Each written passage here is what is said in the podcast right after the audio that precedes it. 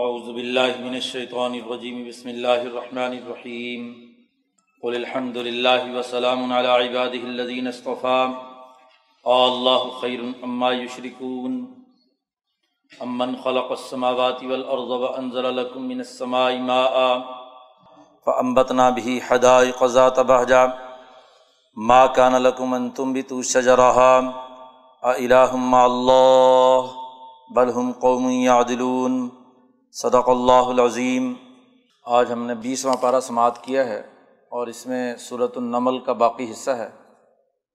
صورت القصص مکمل اور علامہ قبوت کا نصف اول۔ قرآن حکیم کا موضوع ان صورتوں کے حوالے سے چل رہا تھا کہ وہ اپنے بین الاقوامی انقلابی پروگرام کی تشریح بیان کر رہا ہے۔ اور اس ضمن میں گزشتہ انبیاء علیہم السلام کے واقعات کو موضوع بحث بنا کر اپنے بنیادی اہداف کی نشاندہی کر رہا ہے اس صورت مبارکہ میں امبیا کے مقامات، جنہوں نے انسانی تاریخ میں مکمل طور پر شرائط کر کے انسانی تہذیب و تشکیل پر بڑا بنیادی اثر کیا ہے۔ قرآن حکیم نے ان کا تذکرہ اس صورت کے شروع میں کیا ہے نو علیہ السلام سے لے کر لوت علیہ السلام تک۔ اب مکے والوں کو مخاطب بنایا گیا ہے۔ اور نبی اکرم صلی اللہ علیہ وسلم سے کہا جا رہا ہے کل الحمد للہ وسلام علیٰ عباد الزین اصطفیٰ۔ آپ یہ فرما دیجیے کہ سب تعریفیں اللہ کے لیے ہیں اور سلامتی ہو ان اللہ کے بندوں پر جنہیں اللہ نے منتخب کر لیا۔ یعنی یہ امبیا علیہم السلام جنہوں نے انسانی تاریخ میں عظیم الشان جد وجہد اور کوشش کی ہے اور انہیں اللہ نے اپنے کام کے لیے منتخب کر لیا، ان پر سلامتی کی دعا کیجیے۔ تو جس اللہ نے ہر انسانی دور میں انسانیت کی رہنمائی کی ہے، اس کے بارے میں آج یہ لوگ مکے کے ظالم اس کے ساتھ شرک کرتے ہیں۔ اللہ خیر اما یشرکون۔ کیا وہ خدا بہتر ہے؟ یا جن معبودان باطلا یا خود ساختہ خداؤں کو انہوں نے بنایا ہوا ہے، وہ بہتر۔ قرآن حکیم نے اس کے بعد چار پانچ سوالات کیے ہیں۔ اور یہ کم و بیش وہی سوالات ہیں جو پیچھے بھی قرآن حکیم نے کیے تھے۔ کہ آسمان و زمین کا خالق کون ہے؟ جب ان سے پوچھا جاتا ہے کہ اللہ کے علاوہ یا اللہ کے ساتھ مل کر کوئی اور خدا ہے جس نے یہ آسمان و زمین پیدا کی تو وہ صاف طور پر کہتے ہیں کہ نہیں۔ جب وہ کائنات کی تخلیق آسمان و زمین کی پیدائش کے پورے عمل کو اللہ کا عمل سمجھتے ہیں تو قرآن کہتا ہے عجیب لوگ ہیں، بل ہم قومی یادلون اس کے باوجود یہ انحراف کر رہے ہیں، بات نہیں مان رہے۔ ہیں یہ تسلیم کرتے ہیں کہ کائنات کو اللہ نے پیدا کیا۔ اور اس کے باوجود یہ پتھروں کے بت بنا کر ان کو پوچھتے ہیں۔ قرآن حکیم نے کہا، امن جال الرد قرآن کس نے یہ زمین پیدا کی؟ کس نے یہ نہریں جاری کیں، کس نے یہ پہاڑ بنائے؟ وجہ اعلیٰ بین البحرین حاجزن اور سمندروں کے درمیان کس نے یہ ایسی رکاوٹیں کھڑی کیں کہ ایک طرف میٹھا پانی ہے اور ایک طرف کڑوا، لیکن آپس میں ملتے نہیں۔ اللہ، کیا اللہ کے ساتھ کوئی اور ہے؟ بل اکثر لا عالم ان کی اکثریت علم نہیں رکھتی۔ اسی طرح ایک سوال یہ کیا، ام یجیب المستر ازاد و یکشف السو اویج علکم خلفا العرض کون ہے جو مجبور آدمی کی دعا قبول کرتا ہے؟ جب وہ اللہ کو پکارے۔ کون ہے جو انسانیت سے مصیبت اور برائیوں کو دور کرتا ہے؟ اور اللہ نے تمہیں کو زمین کا اس کے بعد خلیفہ اور وارث بنایا۔ کس نے بنایا؟ الہ اللہ اللہ کے علاوہ کوئی اور خدا یا اللہ کے ساتھ شریک ہو کر کوئی اور خدا ہے جس نے یہ کام کیے۔ کلی لمبا تزک کرون تم بہت کم نصیحت حاصل کرتے ہو۔ اسی طرح کون ہے جو خشکی اور تری میں تمہیں رہنمائی اور ہدایت دیتا ہے؟ قرآن حکیم نے پھر سوال کیا ہے اور کہا تعال اللہ عما یشرکون۔ اللہ کے علاوہ کوئی اور خدا نہیں۔ یہ ایک حقیقت ہے۔ اور اگر تم اس بات کے دعوے دار ہو تو ہاتھ برہانہ کم ان کن تم صادقین۔ کوئی تمہارے پاس دلیل ہے تو لاؤ۔ کل لا عالم و منفی سماوات الغیب اللہ۔ آپ اس بات کا اعلان کر دیجیے کہ آسمان و زمین میں غیب کا علم سوائے اللہ کے اور کسی کے پاس نہیں۔ اصل حقیقت کی طرف قرآن نے نشاندہی کی ہے۔ اصل بات یہ ہے کہ بلی دارا کا علم ہم فل آخرا ان کی علم کی سطح بڑی تھوڑی ہے۔ آخرت کے بارے میں ان کا علم تھک گیا۔ اس کا ادراک کرنے کی صلاحیت ان کے عقل اور علم میں نہیں۔ بل ہم فی شک منہا۔ بلکہ علم تو کیا؟ یہ تو شک کی حالت میں ہے۔ شک ہی نہیں، بل ہم منہا امون بلکہ یہ تو اندھے ہیں۔ تین طرح کے انسان۔ ایک یہ کہ جو بالکل اندھا ہے، جس کو کچھ پتا نہیں۔ کوئی چیز سیاہ ہے، سفید ہے۔ اچھی ہے، بری ہے۔ اندھے کو کچھ پتا نہیں۔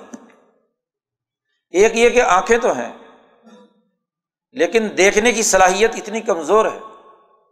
کہ جس چیز کو ملاحظہ کرتا ہے، دیکھتا ہے، اس کے بارے میں شک میں ہے کہ پتہ نہیں یہ کیا چیز ہے، گھوڑا ہے گدا ہے، دور سے آپ کوئی چیز دیکھتے حیولہ سا ہے، پتہ نہیں کون ہے۔ اور تیسری سطح یہ ہے کہ آپ کو کچھ بھی نظر نہیں آتا۔ قرآن حکیم نے ان تینوں کی ترتیب وار ان کا تذکرہ کیا ہے۔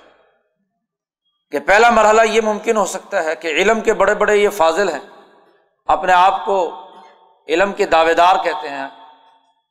لیکن ان کے علم کی سطح اتنی ہے کہ اس سے آگے کا ادراک نہیں کر سکتے۔ حالانکہ آخرت کا ہونا یعنی زندگی کے تسلسل میں، اس زندگی کے بعد اگلے مرحلے کا آنا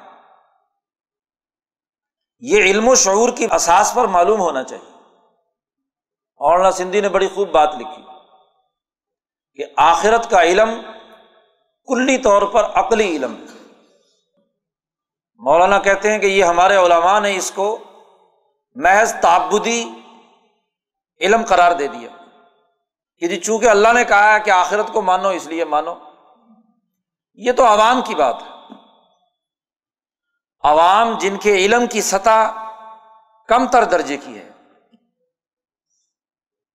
تو ان سے کہا جاتا ہے کہ تم تسلیم کرو۔ یا تو آدمی کو خود چیز نظر آنی چاہیے۔ اور اگر نظر آپ کو نہیں آ رہی ہے اور جن کو نظر آ رہی ہے، ان کی اتباع کرنی چاہیے۔ ان کے پیچھے چلنا چاہیے۔ تو جو اہل علم ہیں، ان کے عقل و شعور کے مطابق تو یہ آخرت کا ہونا قطعی اور یقینی ہے۔ حضرت سندھی نے فرمایا کہ یہ قبر، حشر، جنت، دوزخ، یہ تمام کی تمام چیزیں انسان جس کے علم کے اندر بلندی ہے، وسعت ہے، اس کے عقل و شعور کا لازمی تقاضا ہے کہ وہ ان کو تسلیم کرے۔ اسی لیے قرآن نے کہا ادارہ کا علم ہم ان کا علم تھک گیا۔ حضرت شیخ الہند نے ترجمہ کیا کہ تھک گیا۔ اس سے آگے ان کی سطح نہیں ہے۔ جیسے آدمی آنکھوں سے ملاحظہ کرتا ہے، کسی چیز کو دیکھتا ہے، اور جب دور سے کوئی چیز نہیں نظر آتی تو آنکھیں تھک جاتی ہیں۔ تو ایسے ہی عقل اور علم کے ذریعے سے انسان جن چیزوں کا ادراک کرتا ہے، وہ چیزیں ادراک میں نہ آئیں تو علم تھک گیا، عقل تھک گئی۔ تو باوجود اس بات کے کہ یہ تمام چیزیں درست تناظر میں موجود ہیں، لیکن ان کو یا تو اس لیے نظر نہیں آ رہی کہ علم تھک گیا ہے، یا شک کی حالت میں ہے اور یا سرے سے اندھے۔ قرآن حکیم نے پھر اس پر دلائل قائم کیے ہیں کہ کیوں کائنات کا ایک ہی خالق اللہ رب العزت اور کیوں موت کے بعد دوبارہ اٹھایا جانا یا آخرت کا معاملہ کیوں ضروری قرآن حکیم نے اس کے بعد اس قرآن کی دعوت دی ہے، ان نہاز القرآن یقص علا بنی اسرائیل اکثر الدی ہم فی یختلفون۔ یہ قرآن حکیم بنی اسرائیل کے سامنے واقعات کو ایسی سچائی کے ساتھ بیان کرتا ہے کہ جن واقعات کے تعین میں یہ پہلے آپس میں اختلاف میں تھے۔ ان کو پہلے پتہ نہیں چل رہا تھا۔ اب یوسف علیہ السلام کے واقعے کی بھی پوری حقیقت ان کے سامنے نہیں تھی۔ اسی طریقے سے موسا علیہ السلام کے واقعات اگر قرآن کے نزول سے پہلے دیکھیں تو یہودیوں میں طرح طرح کے قصے کہانیاں تھے، کوئی اس کی حقیقت معلوم نہیں تھی۔ ایک کچھ کہتا تھا، دوسرا کچھ کہتا تھا، تیسرا کچھ کہتا تھا۔ تو قرآن حکیم نے بنی اسرائیل کے سامنے امبیا علیہم السلام کے واقعات صحیح بغیر کسی کم و کاشت کے مکمل طور پر اپنی حقیقی مقاصد و اہداف کے ساتھ واضح کر دیے۔ وہ ان لہدم و رحمت المنین اور یہی کتاب ہے جو ہدایت اور رحمت ہے مسلمانوں کے لیے۔ ان رب کا یکزی بین بے حکم ہی بے شک آپ کا رب ان کے درمیان حق، حکمت، عقل، شعور، فہم و بصیرت کی بنیاد پر اپنا حکم اور آڈر جاری کرتا ہے۔ یکزی بین بے حکم وہ العزیز العلیم۔ وہ اللہ زبردست ہے، علم والا ہے۔ اس لیے فتوکل اللہ۔ آپ اللہ پر بھروسہ کیجیے ان کا الحق المبین۔ بے شک آپ واضح حق پر ہیں۔ باقی رہی یہ بات کہ ان کو بات سمجھ میں نہیں آ رہی۔ تو اصل حقیقت یہ کہ یہ مردہ ہے اور مردے کو آپ نہیں سنا سکتے۔ ان نقلا تسم المتا ولا تسم سمت دعا جو مردہ ہے، اس کے سامنے جتنی مرضی بین بجاؤ، اس کو کیا سمجھ میں آئے گا؟ کچھ نہیں پتا چلے ان کے دل مردہ ہو چکے ہیں۔ ان کا عقل و شعور مس ہو چکا ہے۔ یہ بات سننے کی صلاحیت نہیں رکھتے۔ اور اگر یہ زندہ بھی ہیں، تو بہرے ہو چکے ہیں۔ تو بہرے کو سامنے بین بجاتے رہو، اسے تو نہیں پتا جتنا مرضی ہارن بجاؤ، اس کو کچھ نہیں پتا چلے۔ ایزاب اللہ مدبرین اور پھر یہ بات بھی ہے کہ جو اندھے اور بہرے ہو چکے، جنہوں نے اپنے دلوں پر کفل لگا لیے، اے نبی، آپ ان کو ہدایت نہیں دے سکتے۔ آپ جتنا بھی زور لگائیں، وما انت بحاد العمی ان ضلالتی ان کی گمراہی سے ان کو آپ نجات دلا کر سیدھا راستہ نہیں دکھا سکتے۔ ان تسم اللہ میں بھی آیات فہم مسلمون۔ آپ تو انہیں کو سنا سکتے ہیں کہ جو اپنے دل و دماغ میں ان آیات پر ایمان رکھ کر اس کو تسلیم کرنا چاہتے ایک آدمی بات ہی نہیں سننا چاہتا، وہ اس کا مخالف ہے سرے سے، تو آپ اس کو سنا کیسے سکتے ہیں؟ تو نبی سے کہا جا رہا ہے کہ آپ بھی نہیں ان کو سنا سکتے۔ تو جب نبی نہیں سنا سکتا تو ولی اور بعد کے لوگ، کون سا دائی ہے جو کسی کو زبردستی کیا ہے؟ نظریہ اس کے دل کے اندر انڈیل دے۔ اس پر مزید قرآن نے یہاں دلائل دیے ہیں۔ اور اس کے بعد نبی اکرم صلی اللہ علیہ وسلم کو حکم دیا ہے کہ آپ یہ کہہ دیجیے ان نما امیر تو ان آبدا رب حاضل بلدت الدی ہر رما مجھے تو حکم دیا گیا ہے کہ میں اس شہر کے رب یعنی اللہ تبارک و تعالیٰ کی عبادت کروں۔ مکہ المکرمہ کا جو رب ہے۔ اللہ تی ہر رما جس کو اللہ نے حرمت اور عزت دی ہے۔ اور مجھے یہ حکم دیا گیا ہے کہ میں مسلمان بنوں۔ اور مجھے یہ بھی حکم دیا گیا ہے کہ ان اتل قرآن کہ میں قرآن کی تلاوت کروں۔ میں نے تو قرآن پڑھ کر سنانا ہے، قرآن کا پیغام بھی بیان کرنا ہے۔ اب فمن اتدا جو اس قرآن سے ہدایت حاصل کرے فن نما یا تدیل نفس ہی تو اس ہدایت کا فائدہ اسی کے نفس کو ہے، اسی کو ہے۔ اور ومن ضلع اور جو گمراہ ہوا، تو اے نبی آپ ان سے کہہ دیجیے کہ ان نما انا من المنظرین میں تو واضح ڈرانے والا ہوں، اس سے آگے کی بات میرے قبضۂ قدرت میں نہیں۔ میں نے تو کھول کھول کر بیان کر دیا کہ حق کیا ہے، سچائی کیا ہے، صحیح کیا ہے۔ وقل الحمد للہ سیوری کم آیات ہی فتح وما رب کا بھی غافل عما تعملون۔ آپ کہہ دیجیے کہ سب تعریفیں اسی اللہ ہی کے لیے ہیں۔ جو تمہیں ان قریب اپنی نشانیاں دکھائے گا۔ اور تمہیں فوراً بات سمجھ میں آ جائے گی۔ وہ نشانیاں کیا تھیں؟ غزبۂ بدر ہوا، فتح مکہ ہوا صلاح ادیبیہ ہوا، یہ تمام وہ مراحل تھے کہ جن میں یہی مکے کے ظالم شکست خوردہ ہوئے اور نبی اکرم صلی اللہ علیہ وسلم کی جماعت غالب ہوئی۔ اگلی صورت سورت القصص۔ یہ صورت تواسی میں ثلاثہ میں سے تیسری صورت اس صورت مبارکہ کا آغاز بھی تو سیم، میم روف مقطعات سے ہوتا ہے۔ اور یہی اس صورت کا نام۔ قرآن حکیم نے اس صورت مبارکہ میں صرف موسا علیہ السلام کا واقعہ تفصیل کے ساتھ بیان کیا اور موسا علیہ السلام کے اس واقعے کے مقاصد و اہداف، نتائج و اثرات، اور انہیں مقاصد و اہداف کے تحت نبی اکرم صلی اللہ علیہ وسلم کو جدوجہد اور کوشش کرنے کا حکم دیا۔ اس صورت کا بنیادی موضوع موسا علیہ السلام کے اس بلند و مرتبت مقام کی تشریح کرنا ہے، جو انہوں نے دنیا میں تبدیلی لانے کے لیے کوششیں کی ہیں۔ اور اسی کو معیار کے طور پر سامنے رکھ کر نبی اکرم صلی اللہ علیہ وسلم نے اپنے دور کے فرعون، اپنے دور کے ظالم طاقت طاقوتی قوتوں کے خلاف جد وجہد اور کوشش کی۔ اس صورت مبارکہ میں خاص طور پر نبوت کی تعریف اور حقیقت بھی بیان کی ہے کہ نبوت دنیا میں کن مقاصد کے لیے آتی ہے؟ امبیا کیوں آتے ہیں دنیا میں؟ اس ہدف کو بھی واضح کیا تو سیم میم تل کا آیات الکتاب المبین۔ یہ واضح کتاب کی آیات ہے نتلو علیہ کا من نب اموسا و فرعون۔ بالحق لقومی منون ہم آپ پر تلاوت کرتے ہیں موسا اور فرعون کا قصہ۔ موسا اور فرعون کی خبر۔ حقائق کے ساتھ، سچائی کے ساتھ۔ ایسی قوم کے لیے جو ایمان لانے والی ہے۔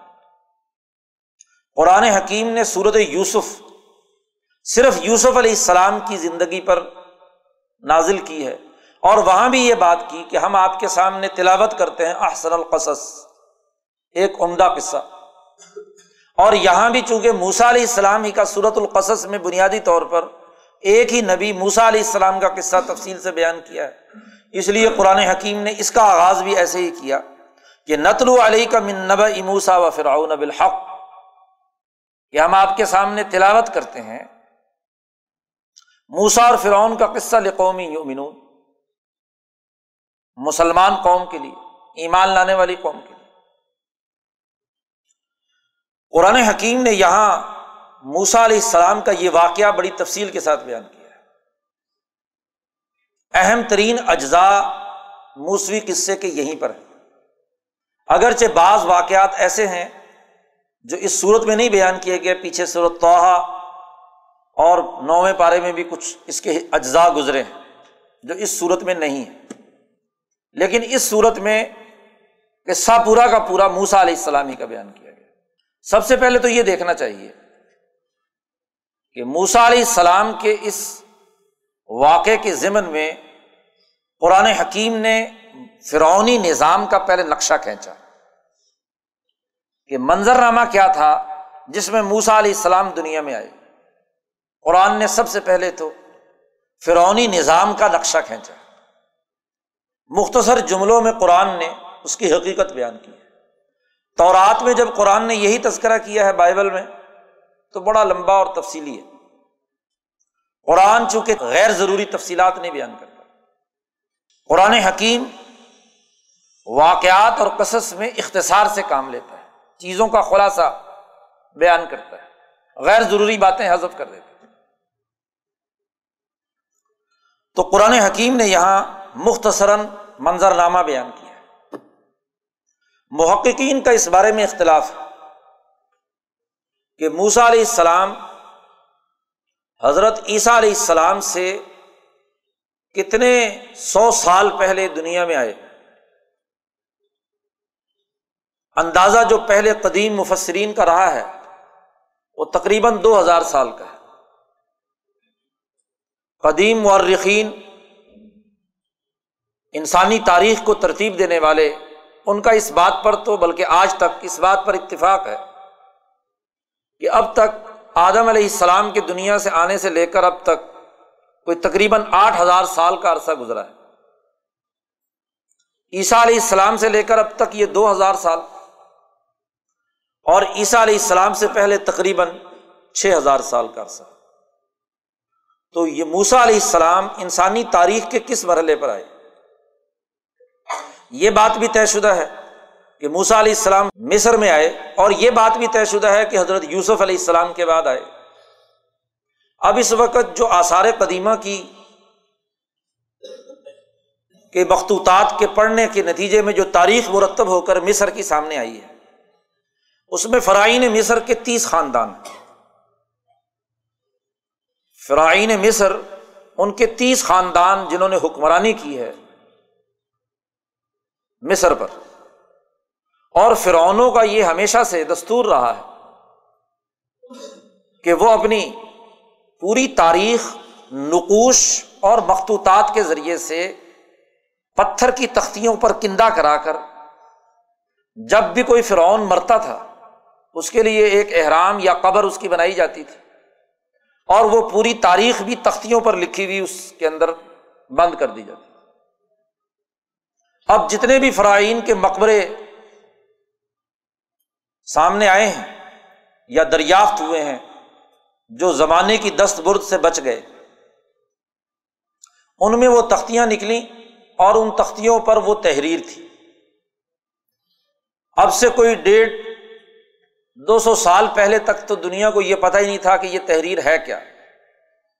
کسی نے کہا بس نقشے ہیں، ویسی لکیریں بنائیں گی لیکن اس پر ماہرین نے غور و فکر کیا اور غور و فکر کرنے کے بعد پتا چلا کہ یہ ایک مستقل زبان جو فرائنہ مصر کی زبان تھی اور اس زبان جو نقوش اور الفاظ کے مجموعے کی بنیاد پر ہے۔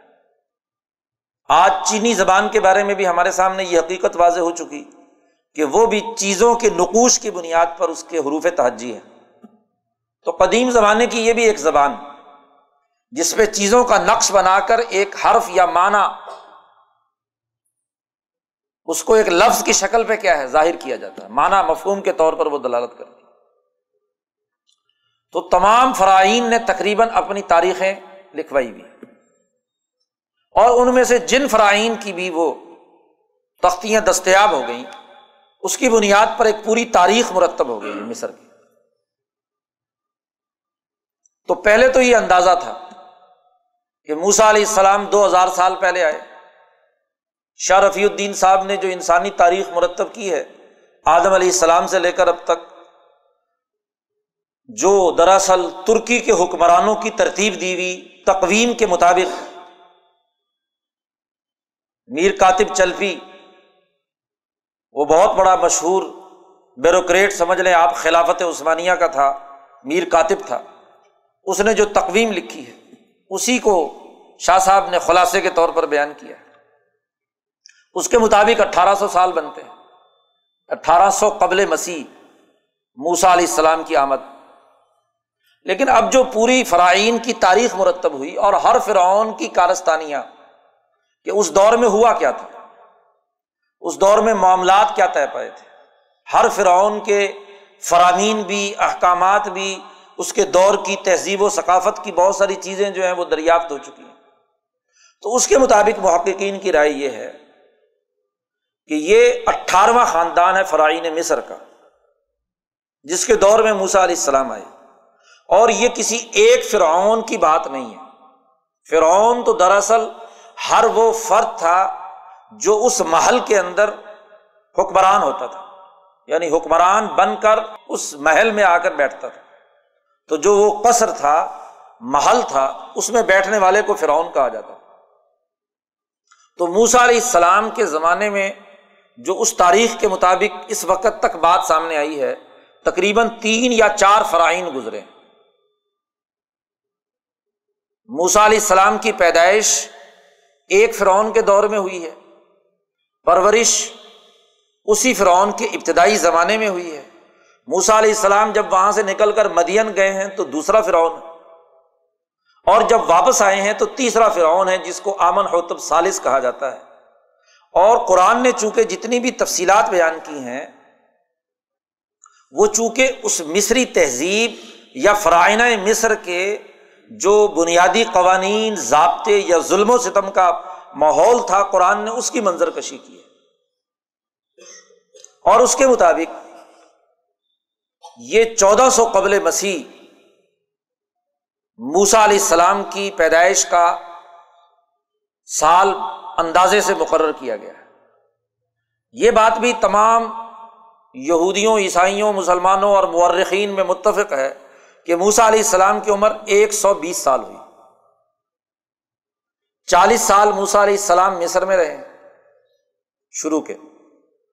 پھر دس سال مدین میں رہے۔ ہیں اور جب مدین سے واپس آئے ہیں تو انہیں نبوت ملی ہے۔ اور پھر موسا علیہ السلام مصر میں فرعون سے جو مقابلے کا زمانہ ہے، وہ تقریباً تیس سال کا۔ اور پھر چالیس سال جب بنی اسرائیل کو آزاد کرا کے وادی سینا میں پہنچے ہیں، تو جسے وادی تی کہا جاتا ہے، اس وادی تی میں رہے۔ اور یہ بات بھی طے شدہ ہے کہ موسا علیہ السلام کا انتقال وادی تی میں ہی چالیس سال کی تکمیل پر ہو گیا تھا۔ خود حضور صلی اللہ علیہ وسلم نے بھی ایک حدیث میں فرمایا کہ موسا کی قبر، اگر میں وہاں موجود ہوں تو میں تمہیں دکھا دوں کہ فلاں سرخ ٹیلے کے دائیں طرف اتنے فاصلے پر موسا کی قبر۔ ہے اور آج تقریباً اسی جگہ پر محققین نے موسا علیہ السلام کی قبر کا اندازہ لگایا، جس کی تصویریں عام طور پر موسا علیہ السلام کی قبر کے طور پر معروف ہیں۔ قدیم تبرکات کے نام سے جو کتابیں چھپی ہوئی ہیں۔ اس عرصے میں موسا علیہ السلام کن کن مراحل سے گزرے، قرآن نے اس کا یہاں پر تذکرہ کیا ہے۔ موسا علیہ السلام کیوں آئے؟ قرآن حکیم نے اس سے پہلے منظر نامہ کھینچا ہے پورا فرونی نظام کا۔ اس تاریخ کے مطابق چودہ سو چالیس قبل مسیح میں موسا علیہ السلام کی پیدائش ہوتی ہے۔ موسا علیہ السلام کا مصر سے مدین کی طرف جانا، یہ تیرہ سو ننانوے قبل مسیح میں ہوتا ہے۔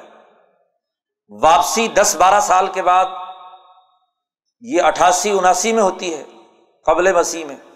اور تیرہ سو ساٹھ میں فرعون دریائے نیل میں غرق ہوتا ہے۔ اور یہاں سے موسا علیہ السلام وادی سینا میں بنی اسرائیل کو لے کر پہنچتے ہیں، واپس۔ تو یہ ایک سو بیس سالہ عمر ہے موسا علیہ السلام کی۔ قرآن حکیم نے یہاں سب سے پہلے فرعونی نظام کا نقشہ کھینچا اور ایک ہی آیت میں کسی بھی سوسائٹی کا تحریل و تجزیہ کرنے میں تین بنیادی چیزیں اس کا فکر اور نظریہ کیا ہے؟ اس کا سیاسی نظام کیسا ہے؟ اس کا معاشی سسٹم کیسا ہے؟ قرآن حکیم نے کہا، ان فرعون الا فل عرض وجہ اعلیٰ شیان یس تضریف تو افتم من ہم یوزب ابنا اہم و یس تحی نسا اہم ان کانا من المفسدین۔ کہ فرعون نے زمین میں سرکشی کی بھی تھی۔ علوف الارض، قرآن کی ایک اصطلاح ہے۔ کہ ہر وہ سوچ، وہ فکر جس میں کسی طبقے، نسل، مذہب یا کسی اور خصوصیت کی بنیاد پر کوئی قوم، کوئی نسل، کوئی فرد اپنے آپ کو طاقتور سمجھے اور باقی لوگوں کو حقیر سمجھ کر انہیں اپنا غلام بنا لے۔ علوف فل عرض زمین پر آمریت قائم کرنا، غلبہ پانا، سرکشی کرنا۔ انسانوں کو حقیر سمجھ کر انہیں غلام بنا لینا اور اپنا تسلط سوسائٹی پر کر لینا۔ قرآن نے اس کو کئی جگہ پر استعمال کیا، یہاں فرعون کے بارے میں بھی کہا۔ ایک اور چیز جو قابل غور ہے کہ یہ فرعون ایک عہدہ ہے یا ایک محل کے اندر رہنے والا کوئی بھی فرد، برا جمان اسی سے محققین نے کہا ہے تقریباً چار فرعون موسا علیہ السلام کے زمانے میں گزرے ہیں۔ یعنی چار قسم کے حکمران اب فرعون کا ٹائٹل تو تمام کے لیے تھا۔ افراد بدل گئے۔ افراد بدل گئے۔ جو تاریخی ترتیب اس وقت آثار قدیمہ کے ذریعے سے حکمرانوں کی معلوم ہوئی۔ فرعونی نظام کی پہلی خصوصیت یہ تھی کہ ان تمام میں یہ جذبہ موجود تھا کہ وہ اپنی نسلی برتری کی بنیاد پر دوسری نسلوں کو حقیر سمجھ کر ان پر قبضہ کر لیتے علوف الارض۔ یہی نہیں وجہ اعلیٰ شیان اور پھر ان کی حکمرانی کا اصول ڈیوائڈ اینڈ رول کہ ان پوری آبادیوں کو جن پر قبضہ کرتے ہیں، ان کو ٹکڑوں میں بانٹ دیتے تھے۔ وجہ اعلیٰ شیان مختلف گروپوں میں۔ یس تضریف طافتم منہم۔ ان میں سے ایک گروہ کو طاقت کے بلبوتے پر کمزور بنا دیا۔ یوزب ہو ابنا و یس تحی نسا ان کے بیٹوں کو وہ ذبا لڑکوں کو قتل کر دیتے تھے۔ عورتوں کو زندہ چھوڑ کر انہیں غلام بنا لیتے تھے۔ اور اب یہ جو تاریخ واضح ہوئی ہے مصر کی، اس سے یہ بات پتہ چلی ہے کہ مصریوں کا یہ استعماری نظام، سامراجی نظام، یہ صرف مصر یا بنی اسرائیلیوں تک ہی محدود نہیں تھا، بلکہ فرونیوں کی حکومت دریائے فرات تک یعنی جس میں پورا فلسطین، شام، لبنان، عراق، یہ تمام علاقے جن کی اس زمانے میں زبان وہی عبرانی یا آرامی تھی جو مصریوں کی زبان تھی۔ یعنی انہوں نے نسلی برتری کی بنیاد پر بہت سی اقوام پر تسلط حاصل کیا ہوا ان آثار قدیمہ کی تحقیقات سے یہ بات بھی واضح ہوئی۔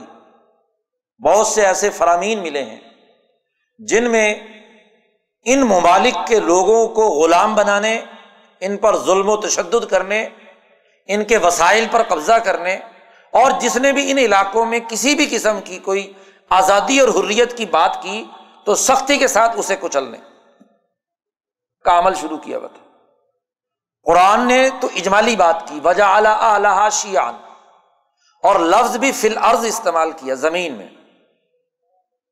اس دور کی گویا کہ جو مہذب زمین یا علاقہ تھا، خاص طور پر مصر اور اس کے گرد و نواح میں، اس تمام پر انہوں نے اپنا استعماری نظام قائم کیا ہوا تھا۔ اور وہاں کے لوگوں کو کمزور بنا کر تقسیم در تقسیم کر کے اپنا سیاسی تسلط قائم کیا ہوا ہے۔ ان کان من المفسدین۔ قرآن نے کہا کہ وہ فسادیوں میں سے تھا۔ فساد برپا کرنے والا۔ فساد فی الارض، قرآن کی یہ بھی ایک اصطلاح ہے۔ کئی دفعہ پیچھے گزری۔ یہ اقتصادی غلبے، اقتصادی اور معاشی ظلم طبقاتی نظام پر دلالت کرتی ہے پیچھے قرآن حکیم نے مکے کے اس ظالم کا تذکرہ کیا ہے۔ جس نے کھیتیوں کو آگ لگائی۔ یہ لکھل ہر سب نسل نسلوں کو تباہ و برباد کیا اور ان کے لیے فسادی کا لفظ استعمال کیا قرآن حکیم تو جو کھیتیوں کو جلائے، نسلوں کو تباہ کرے، سوسائٹی کے اندر معاشی تباہی اور بربادی اتارے قرآن حکیم نے اس کو کہا ان کان امر المفسدین. تو سوچ بالادستی کی۔ سیاسی نظام ڈیوائڈ اینڈ رول تقسیم کرو اور حکومت کرو۔ اور معاشی نظام، فساد کا۔ قرآن حکیم نے مختصر الفاظ میں فرونی نظام کا نقشہ کھینچ دیا کہ یہ ظلم و ستم پوری سوسائٹی میں تھا۔ یہ استعماری نظام، سامراجی نظام اس نے قائم کیا ہوا۔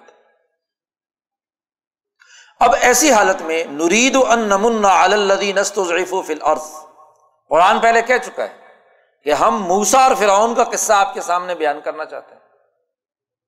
تو قرآن حکیم نے پہلے فرعون کی حالت بیان کی کہ اس نے سوسائٹی پر کیا تسلط قائم کیا بات اب موسا کی آمد کا سبب بیان کر رہا ہے کہ نرید اللہ کہتے ہم نے ارادہ کیا، ہم نے چاہا۔ کہ ان نمن الدی نست و فل عرض جو لوگ کمزور بنا دیے گئے تھے، ان پر ہم احسان کریں۔ ان کمزوروں، غریبوں پر۔ اس تو ضعیف و فل عرض جن کو طاقت کے بلبوتے پر کمزور بنا دیا گیا۔ کمزور تھے نہیں، لیکن کمزور کر دیے گئے۔ کیا احسان کریں؟ قرآن نے اس احسان کی تفصیل بھی بیان کی کہ ونج عالم آئم متن و نج عالم الوارثین سیاسی احسان تو یہ کہ ہم انہیں حکمران بنا دیں، امام بنا دیں۔ یہاں امامت، کوئی نماز پڑھانے کی صرف امامت تو نہیں ہے نا۔ ملا کی دوڑ مسجد تک بس، ایسی بات تو نہیں ہے۔ یہاں امامت سے مراد حکمرانی کہ نج عالم آئم متن ہم انہیں حکمران بنا دیں۔ سیاسی انقلاب تو یہ برپا ہو کہ جو انسان نسلی بنیادوں پر یا اپنی تہذیب و ثقافت یا مذہب کی بنیاد پر دوسروں کو یرغمال بناتا ہے۔ ان طاقتور لوگوں کو شکست دے دیں اور ان کی جگہ پر کمزور لوگوں کو جو مزدور کسان پسے ہوئے لوگ ہیں، ظلم کے اندر مبتلا ہے، ان کو نیچے سے اٹھا کر حکمران بنا دیں۔ اور وہ نج عالم الوارثین اور ہم انہیں زمین کا وارث بنا دیں۔ اس زمانے میں معیشت کی بنیاد زمین ہے، زراعت۔ تو زرعی طور پر جو زراعت کی کاشتکاری کا عمل ہے زمینوں کا، ان زمینوں کا بارش کن کو بنا دے؟ نج ہم ان کمزوروں کو۔ سیاسی انقلاب بھی ہے اور معاشی انقلاب بھی۔ اور یہی نہیں، قرآن کہتا ون مکن الحم فل عرض اور ہم ان کی زمین میں حکومت قائم کر دیں۔ اور وہ نوریا فراؤن و حامان و جنودا ہما من ہم ماں کانو یا ضرور اور ہم فرعون، حامان اور ان دونوں کا جو لشکر، ان کو وہ بات دکھا دیں جس سے وہ ڈرتے تھے۔ ہر ظالم قوم جب لوگوں کے علاقوں اور اقوام پر قبضہ کرتی ہے تو بہرحال دل میں تو یہ ضمیر میں یہ بات کھٹکتی ہے کہ یہ کام غلط ہو رہا ہے۔ یہ کسی بھی وقت اٹھ کر ہمارے خلاف تبدیلی لے آئیں گے۔ بلکہ یہ خطرہ بھی اس لیے ہے کہ یہ آزادی کی تحریکات ہر جگہ پر کسی نہ کسی شکل میں فطری طور پر بھی موجود ہے ان تمام تحریرات سے جو مخطوطات دریافت ہوئے ہیں، ان سے یہ معلوم ہوتا ہے کہ شام کے لوگوں نے بھی وہاں کا بھی ایک سردار ہے، اس نے بغاوت کی۔ تو انہوں نے سختی کے ساتھ اس کو کچلنے کی کوشش کی۔ فلسطین کے بھی کچھ لوگوں نے فرونی نظام کے خلاف بغاوت کی۔ تو جو تحریرات موجود ہیں، ان سے پتہ چلتا ہے کہ وہاں ہر جگہ پر کوئی نہ کوئی تحریک، کوئی نہ کوئی سوچ چلی آ رہی ہے۔ اور قرآن نے آگے جا کر تذکرہ کیا ہے۔ کہ چونکہ ہم نے ہر قوم میں کہیں نہ کہیں کسی سطح کا کوئی نہ کوئی رسول ضرور بھیجتے رہے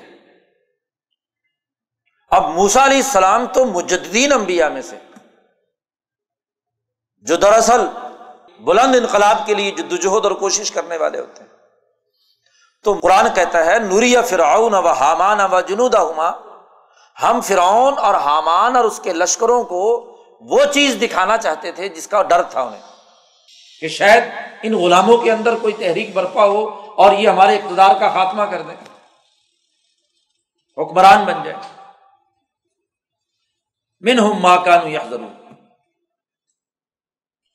قرآن حکیم نے یہ دو باتیں بیان کی۔ گویا کہ موسا علیہ السلام کی نبوت یا بے ست کا مقصد بیان کر دیا کہ دنیا میں نبوت کیوں آتی ہے؟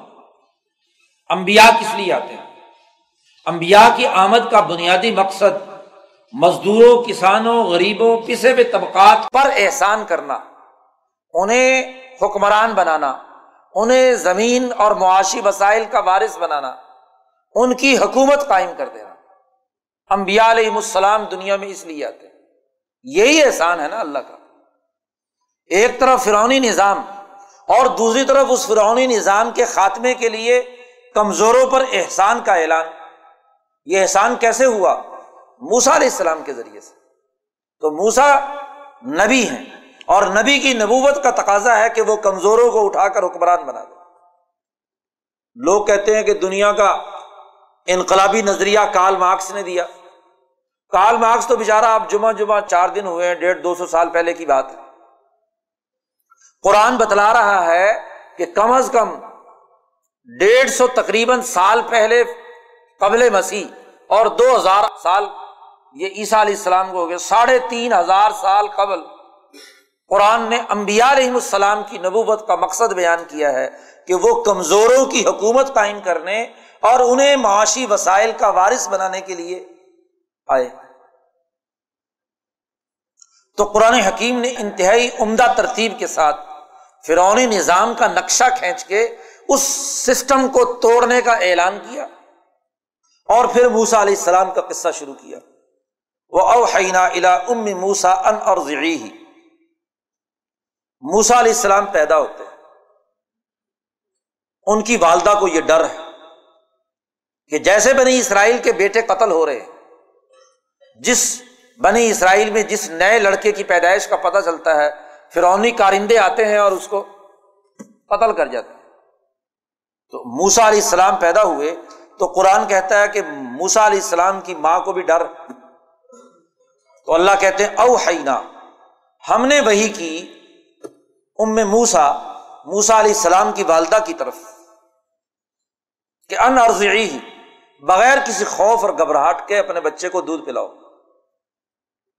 فیضا خفتی علیہ اور اگر تمہیں خوف ہونے لگے کہ شاید فرونی کارندے آ کر اس کو چھینٹ کر لے جائیں تو فلقی فل یم ایک تابوت بنانا اور اس تابوت میں موسا علیہ السلام کو رکھنا اور اس کو دریا کے حوالے کر دے ولا تخافی ولا تحزنی خوف مت کھانا اور غمگین بھی مت ہونا۔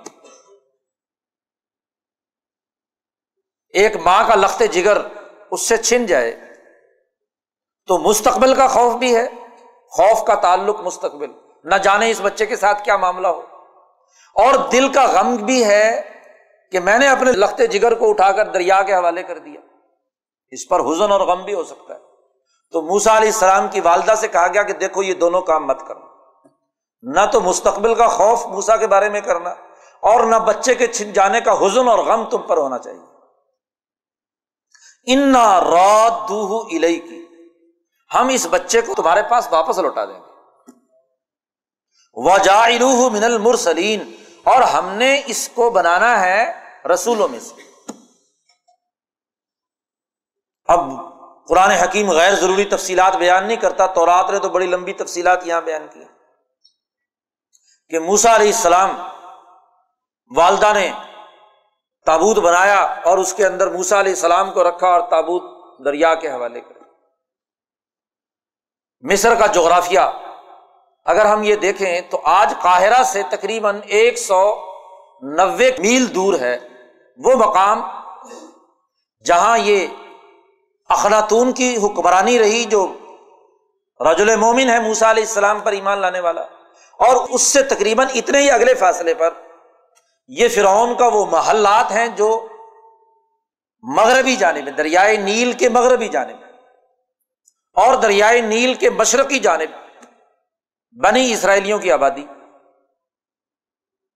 اب موسا علیہ السلام یہاں پیدا ہوتے ہیں اور ماں ان کی اس کو حوالے کر دیتی ہے دریائے نیل کے۔ وہ دریا بہتا ہوا جا رہا ہے اور اس نے وہ جو فرعون کے محل میں سے گزرتا ہے، جو شاخ اس کی موسا علیہ السلام کا تابوت چلتے چلتے اس محل کے اندر داخل ہو جاتا ہے۔ بچی دیکھ رہی ہے۔ قرآن نے بچی کے پیچھے چلنے کا تذکرہ بھی کیا ہے۔ قرآن کہتا ہے فل تقت آلو فرعون علی کون الحم ادو و حزنا خود آل فرعون نے اسے اٹھا لیا۔ تاکہ یہی بچہ ان کے لیے دشمن اور غم کا باعث بن انہیں کا دشمن ہے انہیں کے لیے غم کا باعث بننے والا ہے اور انہوں نے اسے اٹھا لیا۔ ان نہ فراؤن و حامانہ و جنود ہما کان خواتین فرعون، حامان اور ان دونوں کا لشکر، مجرم اور خطوار وقالت امرات فرعون قرۃ عین لی ولک فرعون کی بیوی کہنے لگی، بچہ جب اس کے سامنے آیا، تو اس نے کہا، یہ میری اور تمہاری آنکھوں کی ٹھنڈک۔ ہے قرآن نے پیچھے ذکر کیا توحا میں آیا کہ القئی تو علیہ کا محبت منی۔ میں نے آپ پر اپنی محبت ڈال دی۔ یعنی جو بھی موسا علیہ السلام کے چہرے کی طرف دیکھتا تو اس کا دل کھنچتا اس کے ساتھ محبت کا ایک تعلق قائم ہو جاتا۔ لا تک طلوع اس کو قتل مت کرو۔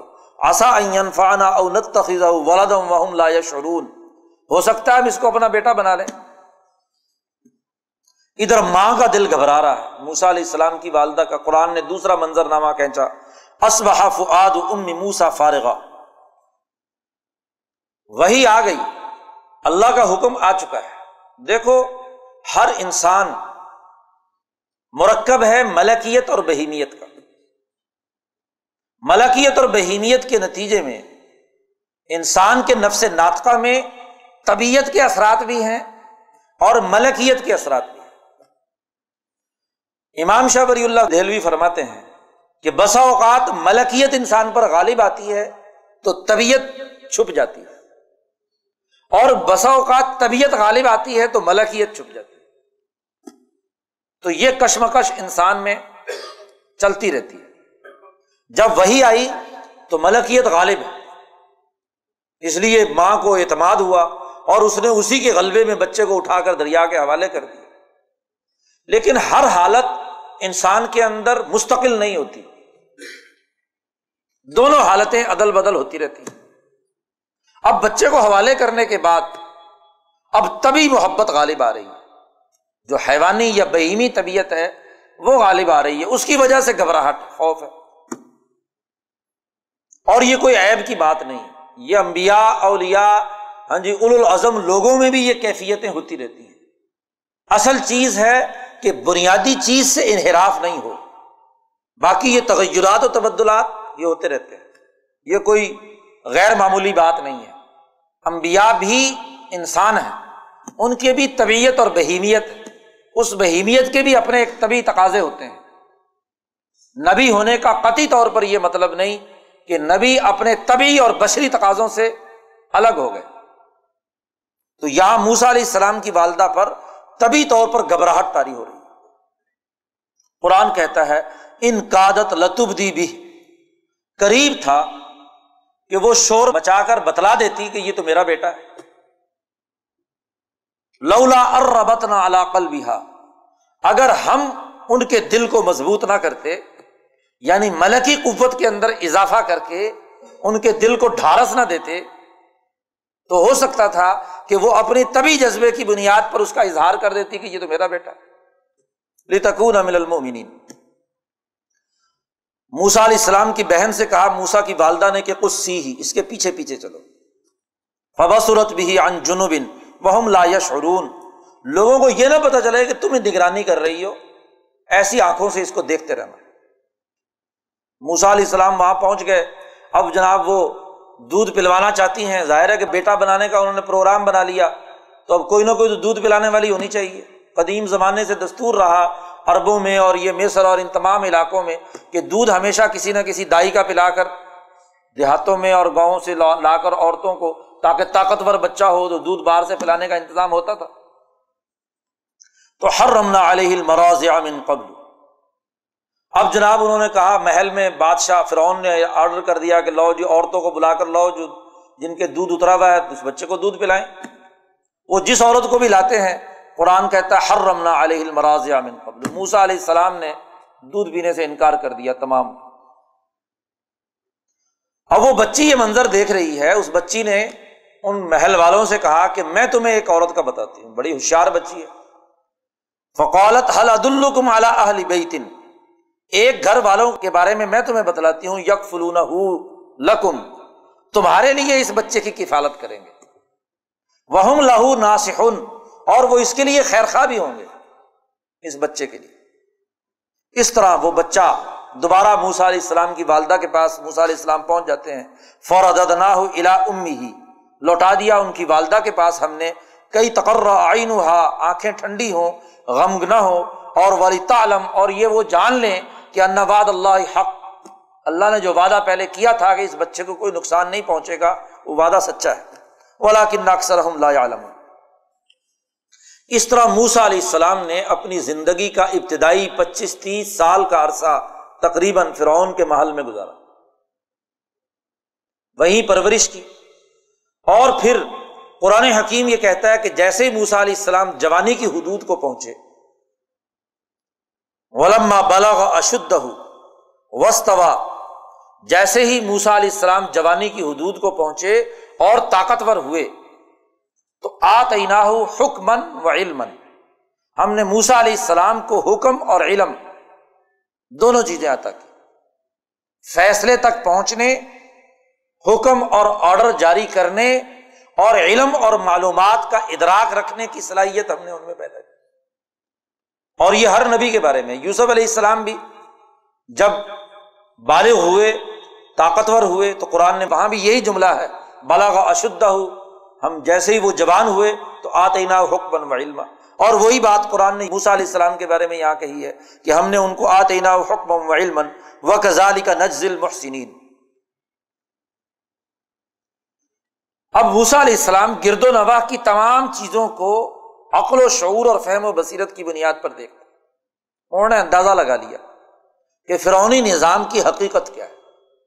قرآن نے جو شروع صورت میں ابھی ذکر کیا کہ اس فرونی نظام کا فکر، اس کی سیاست، اس کی معیشت تینوں چیزیں خراب ہو چکی اور خاص طور پر ڈیوائڈ اینڈ رول کی سیاست کے تحت بنی اسرائیلیوں پر ظلم و ستم جاری ہے۔ اور موسا علیہ السلام چونکہ دودھ پلانے کے زمانے میں اپنی والدہ سے حقیقی تعلق ہو گیا، تو یہ بھی موسا علیہ السلام کو پتہ چل گیا کہ اصل میں وہ بنی اسرائیلی ہیں۔ اور یہ بھی واضح ہو گیا کہ اس پورے ماحول میں بنی اسرائیلی غلام ہے اور فرونی اور اس کی پوری کی پوری جماعت قبتی جماعت، اس کا تسلط ہے، ان کا ظلم و ستم تو حقائق و واقعات تک پہنچنے اور ایک درست رائے قائم کرنے، فیصلے تک پہنچنے کی صلاحیت موسا علیہ السلام میں پیدا ہو چکی ہے۔ وہ بغیر کسی سوچ و سمجھ یا بغیر کسی شعور کے وہاں پر زندگی بسر نہیں کر رہے۔ اور پھر محل میں بھی۔ فرونی جو نظام کا کنٹرول کرنے کا مرکز ہے، وہاں بھی موسا علیہ السلام معاملات کو دیکھ رہے ہیں۔ دنیا بھر کے جتنے احکامات، فرامین وہاں سے جاری ہوتے ہیں، عدل و انصاف کے نام پر جو کچھ عدالتیں ظلم کر رہی ہیں، جو وہاں کے حکمران طبقے مختلف ممالک کے بارے میں پالیسیاں بنا رہے ہیں، ان تمام کے بارے میں بھی ایک ایسا مستقل سیاسی شعور موسا علیہ السلام کے اندر موجود ہے، جس کی بنیاد پر وہ حکمن و علم درست علم اور صحیح حکم اور فیصلے تک پہنچنے کی صلاحیت کے حامل ایسے موقع پر قرآن کہتا ہے، دخل المدینہ غفلت من اہلیہ دوپہر کے وقت، پہلے یہ بات ذکر کی گئی تھی کہ فرعون کا محل دریائے نیل کے مغربی کنارے پر محلات سارے اس طرف محلات شہر سے دور ہے۔ دوپہر کے وقت موسا علیہ السلام محل سے نکلتے ہیں چپکے سے اور شہر میں داخل ہوتے ہیں۔ داخل المدینہ تھا الہین غفلت من علیہ غفلت من علیہ دوپہر کو جب سب لوگ سو رہے ہیں، آرام کر رہے ہیں، اس وقت موسا علیہ السلام شہر میں داخل ہوتے ہیں۔ فوجد فیحا رج العینی یک وہاں انہوں نے دیکھا کہ دو آدمی آپس میں جھگڑ رہے ہیں۔ حاضہ منشی آتی ہی وہ حاضہ منادو بھی چونکہ پورے ماحول کی سیاست اور وہاں کی آبادیوں کے حالات، وہاں کے لوگوں کی جو جو صورت حال ہے، اس سے مکمل طور پر آگاہی رکھتے ہیں۔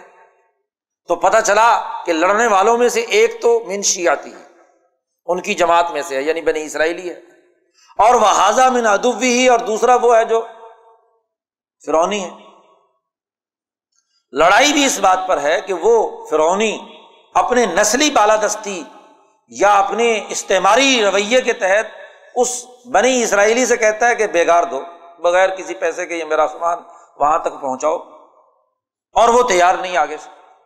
اس پر لڑائی ہو رہی تو فسط غاص الزی من شیاتی جو موسا علیہ السلام کی قوم میں سے بنی اسرائیلی ہے وہ مدد مانگتا ہے موسا علیہ السلام سے الزی بن ادوی اپنے دشمن کے خلاف۔ تو موسا علیہ السلام نے پہلے تو اسے سمجھایا، باز آ جاؤ۔ لیکن وہ باز نہیں آ رہا۔ تو فوا کز موسا فضا علیہ۔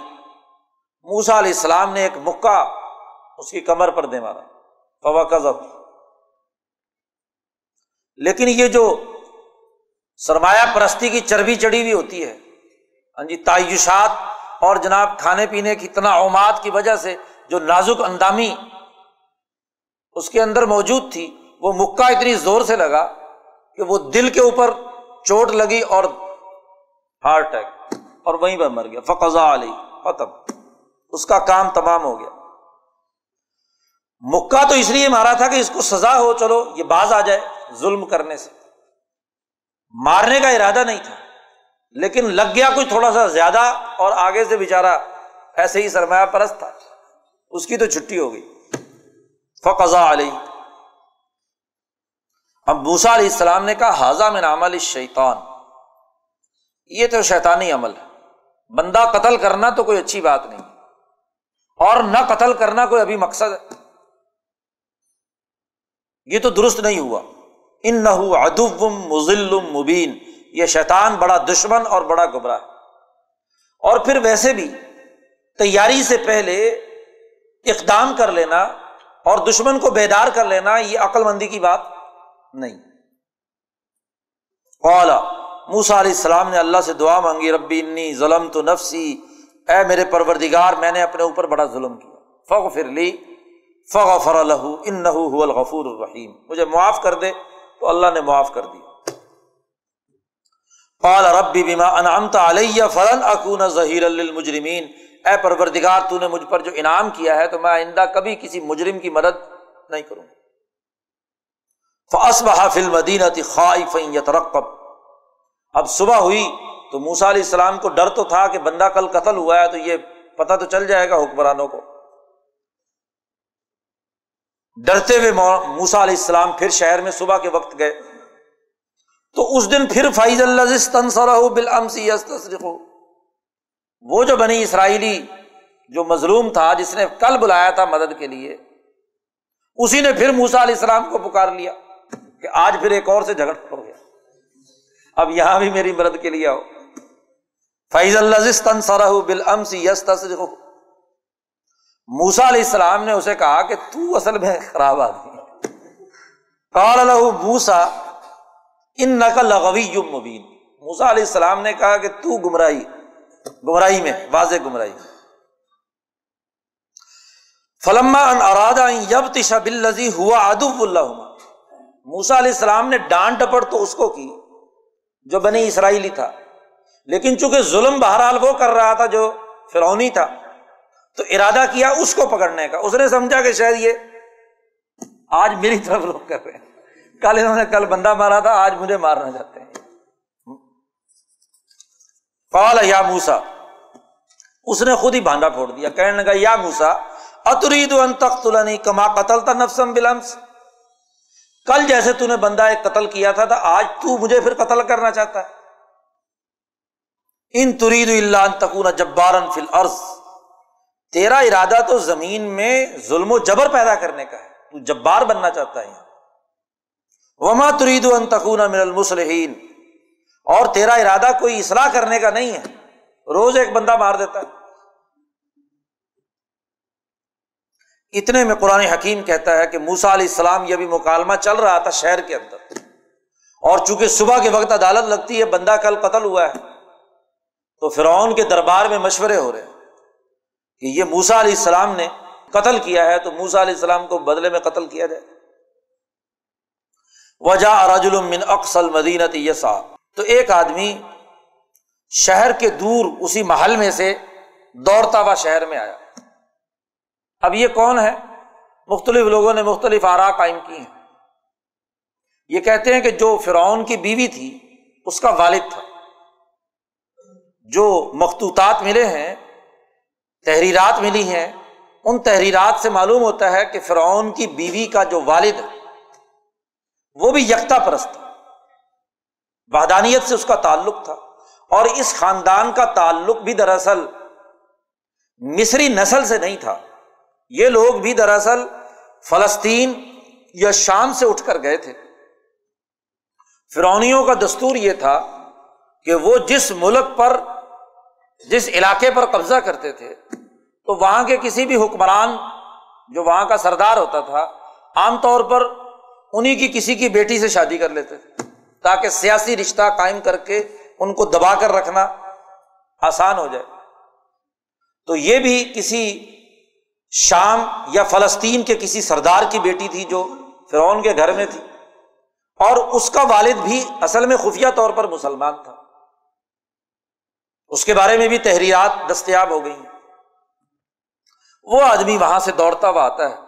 اور اس نے آ کر بتلایا موسا علیہ السلام کو کہ یا موسا ان الملا یا تمیرون بیکا لیپتلو جتنے بھی فرعون کے وزیر اور مشیر ملا مترف ہیں، وہ سب جمع ہو چکے ہیں اور وہ فیصلہ کر رہے ہیں، مشورہ کر رہے ہیں کہ تمہیں قتل کیا جائے۔ اس لیے میری نصیحت یہ ہے کہ تم نکل جاؤ شہر سے، بھاگو یہاں سے۔ فخرج ان نیلا کا من ناسحین یہاں سے نکل کھڑے ہو۔ میں تمہارے لیے بڑی نصیحت کی بات بیان کر رہا ہوں، ورنہ تمہیں پکڑ کر یہ مار دیں گے۔ موسا علیہ السلام کو ڈر تو پہلے سے ہی تھا کہ بندہ کل قتل ہوا ہے تو ضرور اس کا کوئی نہ کوئی رد عمل ہوگا۔ اور جب یہ تصدیق ہو گئی کہ فرونی دربار میں قتل کے مشورے ہو رہے ہیں، تو موسا علیہ السلام خواہف خوف اور ڈر کی حالت میں موسا علیہ السلام وہاں سے بھاگ کر اس شہر سے جس کو مدینہ قرآن نے کہا ہے، اور اب جو تحریرات سے معلوم ہوا ہے، طیبہ یا طیبہ، جو بھی لفظ اس کے لیے نام استعمال ہوتا تھا اس زمانے میں بھی، تو وہاں سے موسا علیہ السلام نکلے ہیں اور یہ بحیرہ احمر کراس کر کے اوپر سے اور وادی سینا اور اس پورے علاقے سے ہوتے ہوئے مدین پہنچے ہیں، جو دریائے فرات اور دریائے دجلا کے ملنے کے مقام وہیں پر موسا علیہ السلام پہنچتے مدین۔ قرآن کہتا ہے، ولما توجہ تلقا مدینہ اور اللہ سے یہ دعا مانگتے جا رہے ہیں ربی نجنی من القوم ظالمین اے میرے پروردگار، مجھے ان ظالم قوم سے نجات دے۔ دوڑتے ہیں اور مسلسل دوڑتے اور بھاگتے ہوئے نکلتے ہوئے وہاں سے، چونکہ فرونی تسلط بہت دور تک تھا۔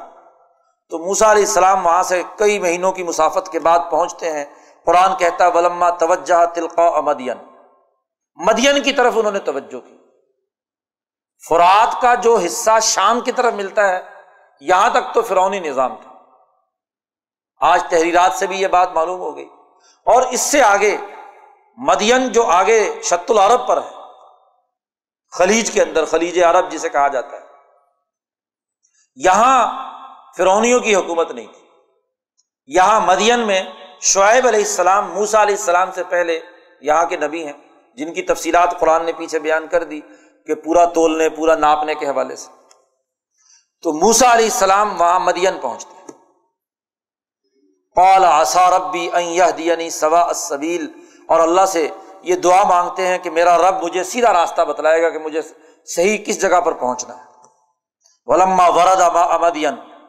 جب موسا علیہ السلام مدین کا کنواں، جہاں لوگ پانی بھرتے تھے چشمے وشمے سے یا کنواں تھا، وہاں جب پہنچے تو وجد علیہ امتم من الناس۔ لوگوں کی ایک جماعت کو دیکھا کہ یس پانی پلا رہے ہیں۔ اس ڈول کھینچ کھینچ کر پانی نکال نکال کر اپنے اپنی بکریوں کو، اپنے اپنے جانوروں کو پانی بھی پلا رہے ہیں اور اپنے لیے پینے کے لیے گھر بھی لے جا رہے ہیں۔ اب یہ دیکھا کہ لوگ آپس میں ایک دوسرے سے آگے بڑھ چڑھ کر ڈول نکال رہے ہیں۔ لیکن وجدہ مندون ہم امراطینی تزودانی۔ دو خواتین ہیں ان سے ذرا فاصلے پر۔ وہ اپنے بکریوں کو کیا ہے؟ تزودانی۔ ہٹا رہی ہیں۔ پانی وہاں قریب آنے سے روک رہی ہیں۔ تو موسا علیہ السلام نے ان خواتین سے پوچھا ماں خطو کو ماں کیوں روک رہی ہو؟ کیوں پانی نہیں پلاتی اپنی بکریوں کو؟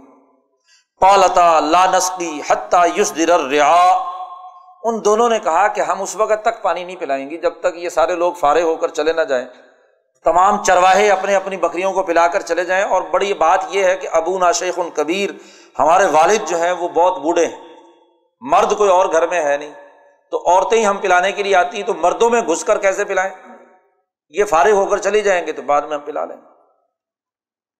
موسا علیہ السلام نے دیکھا کہ بیچاری یہ کمزور ہیں، ان کو وقت نہیں مل رہا تو موسا علیہ السلام خود اندر گھسے اور جناب مرد تھے، وہاں سے نکال نکال کر ڈول ڈالا اور کہا کہ لو پانی پلاؤ۔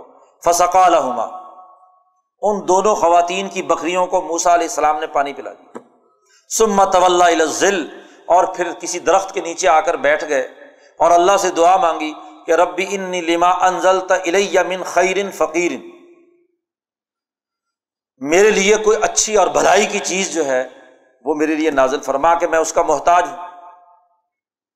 ہوا یہ کہ یہ دونوں خواتین وقت سے پہلے گھر پہنچ گئی جو روزانہ کا معمول تھا اس سے جلدی پہنچ گئی تو شعیب علیہ السلام نے پوچھا کہ تم جلدی کیوں آ گئی انہوں نے بتایا کہ اس اس طرح ایک جوان تھا، اس نے یعنی ڈول نکالے اور جلدی پانی پلا دیا، اس لیے ہم آ گئی واپس۔ تو شعیب علیہ السلام نے کہا کہ اس کو بلا کر لو یا جات احدا ہما تمشی ان میں سے ایک خاتون آئی جو شرم و حیا کی تصویر بنی ہوئی، لپٹی ہوئی، اس میں چلتی ہوئی آئی اور اس نے آ کر کہا کہ ان نہ ابھی ید رو کا لیج ضیا کا اجرما سکئی تلنا میرے والد تمہیں بلاتے ہیں تاکہ تم نے جو ہماری بکریوں کو پانی پلایا ہے، اس کا تمہیں کوئی بدلا اور معاوضہ دیں۔ فلما جا موسا علیہ السلام جب شعیب علیہ السلام کے پاس پہنچے، تو وقص علیہ القصص۔ اپنا پورا قصہ بتلایا کہ اصل واقعہ کیا ہوا، کہاں سے آیا ہوں، میں کون ہوں، اپنا تعارف کرایا اور مجھے کیا خوف اور ڈر ہے۔ تو ساری باتیں سنانے کے بعد شعیب علیہ السلام نے کہا اللہ تخف، ڈرو مت۔ نجوتا من القوم ظالمین تم ظالم قوم سے یہاں نجات پا گئے ان کی حکمرانی کا یہ دائرہ نہیں ہے۔ پالت احدا ہما یا ابت استاجر۔ ان میں سے ایک خاتون نے کہا کہ یہ آدمی بہت دور سے آیا ہے، تو اس کو اپنا ملازم رکھ لو۔ اور پھر اس خاتون نے بڑی عقل مندی کی بات کی۔ اس نے کہا، دیکھو، کام کرنے والے ملازمین کے اندر دو خصوصیات ہونی چاہیے۔ اور وہ دو خصوصیات اس کے اندر پائی جاتی ہیں۔ قانون بیان کر دیا۔ ان خیرہ منستہ اجرتل قوی المین جس کو تم ملازم رکھو، اس کے اندر دو بہتر باتیں ہیں۔ ایک القوی اور ایک الامین۔ اس میں یہ طاقت و قوت ہے کہ یہ کام کر سکے۔ اور دوسرا یہ کہ اس میں خیانت نہیں ہے، امانت کی بات۔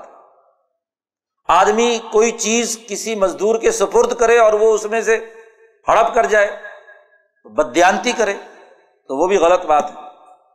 اور امانت دار تو ہو، لیکن اس کے اندر یہ صلاحیت اور استطاعت ہی نہ ہو کہ وہ اس کام کو کر سکے، تو یہ بھی غلط بات ہے۔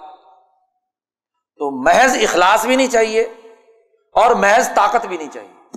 طاقت ہو، لیکن مجرمانہ ذہنیت ہو، یہ بھی گڑبڑ دونوں چیزیں بیک وقت موجود ہیں، تو اس سے بہتر نتائج پیدا تو اس لیے اس کو رکھ لو۔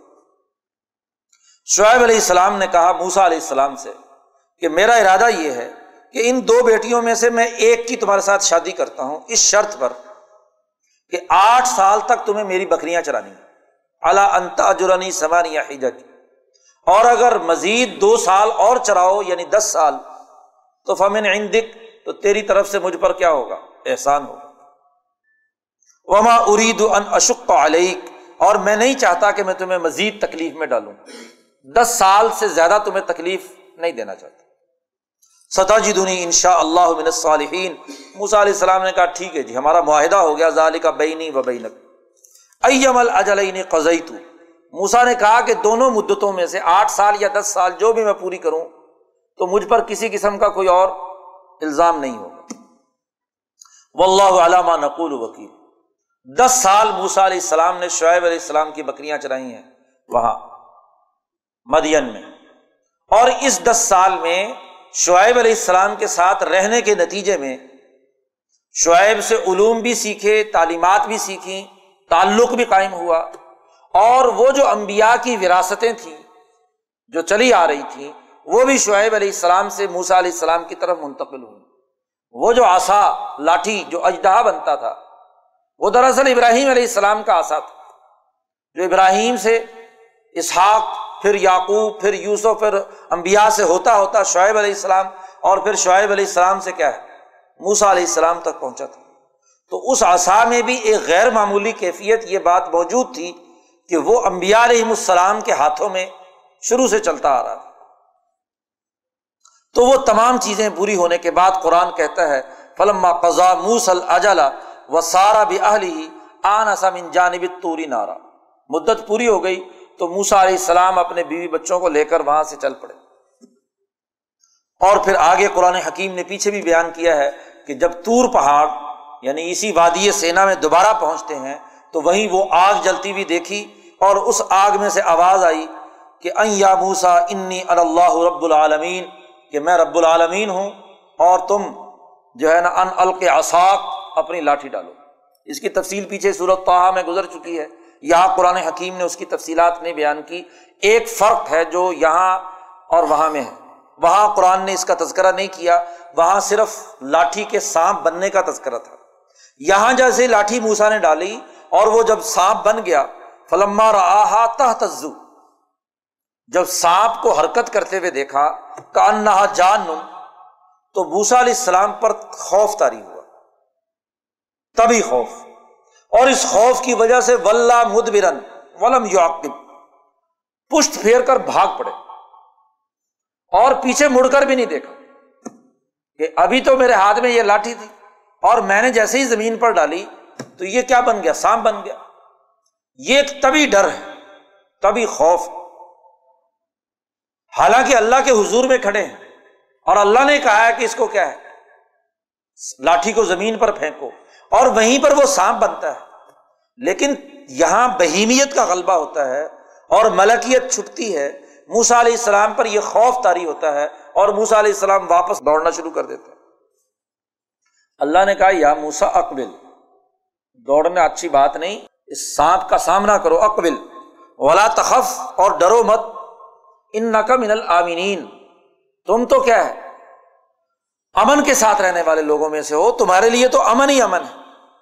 اس لک یادا کا فیجئی بھی کا تخرج بئی غا امن غیر سو اور دوسرا وہ موجزہ جو بغل میں ہاتھ دے کر جس کو چمکتے ہوئے روشنی کی طرح ظاہر ہوا، قرآن حکیم نے اس کا تذکرہ کیا ہے۔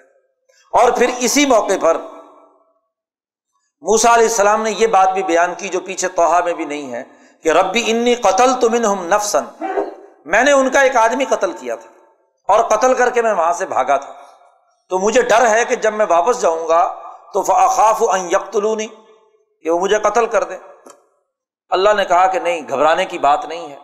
ہارون کو بھی، حضرت موسا علیہ السلام نے مانگا، تو ان کو بھی ان کو عنایت کر دیا کہ ٹھیک ہے ان تما ومن تباہ کو الغالبون۔ تمہیں ہی غلبہ ہوگا، تمہیں اب ڈر اور خوف نہیں ہونا چاہیے۔ موسا علیہ السلام جب یہاں اللہ کے حکم سے پہنچتے ہیں اور فرعون کو دعوت دیتے ہیں، تو قرآن حکیم نے یہاں حامان کے کردار کا بھی تذکرہ کیا۔ وقال فرعون، یا الملا ما علم تو لکم من الہ غیری۔ اے سردارو، میرے علاوہ کوئی اور خدا مجھے دنیا میں نظر نہیں آتا۔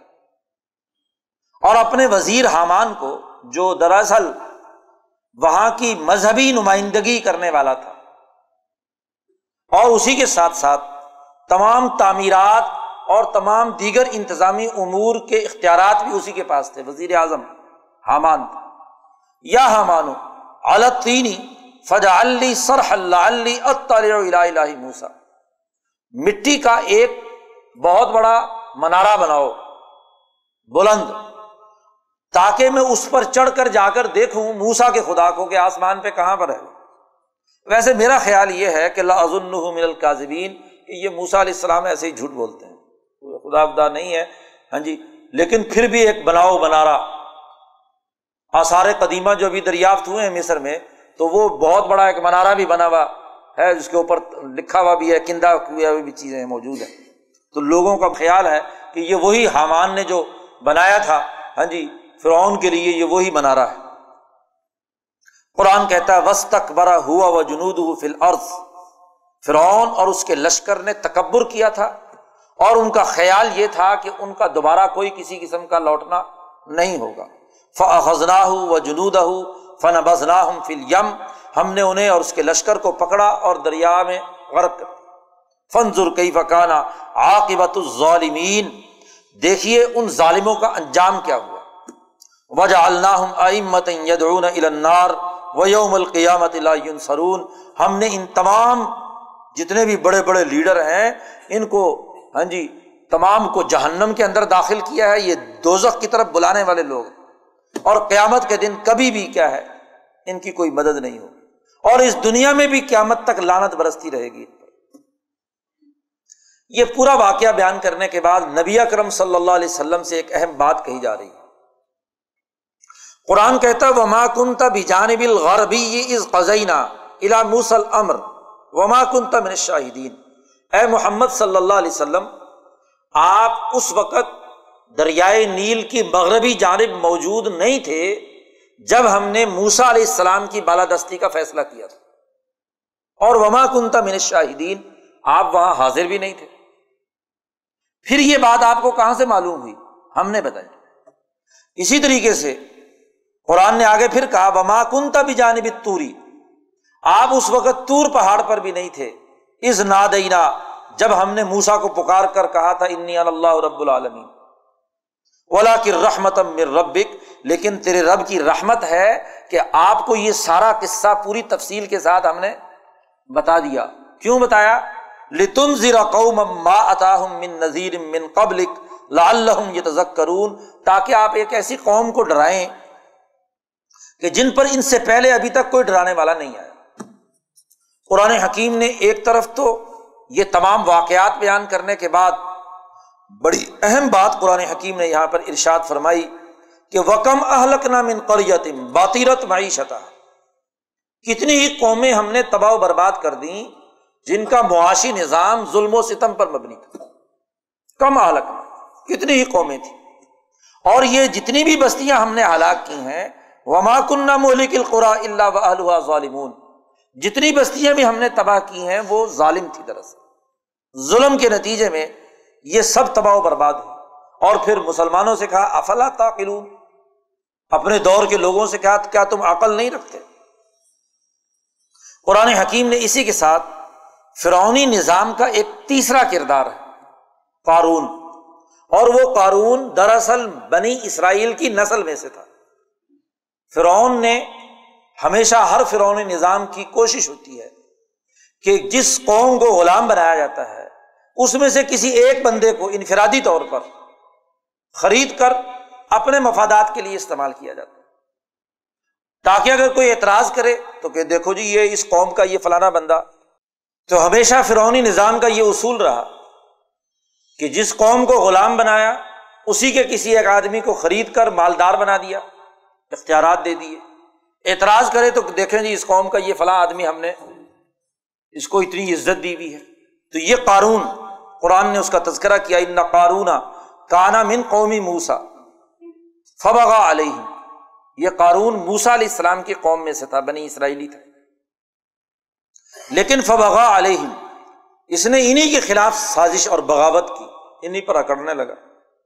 وہ آتینہ ہوں من القنوزی ما ان مفاتح لتنو بالعصبتی القوا اس نے بڑے خزانے جمع کر رکھے تھے، لوٹ مار، ایسے لوگ جو پوری قوم کو غلام بنا کر اس کے عوض میں پیسے لیتے ہیں، وہ خود بڑے مالدار بن جاتے ہیں۔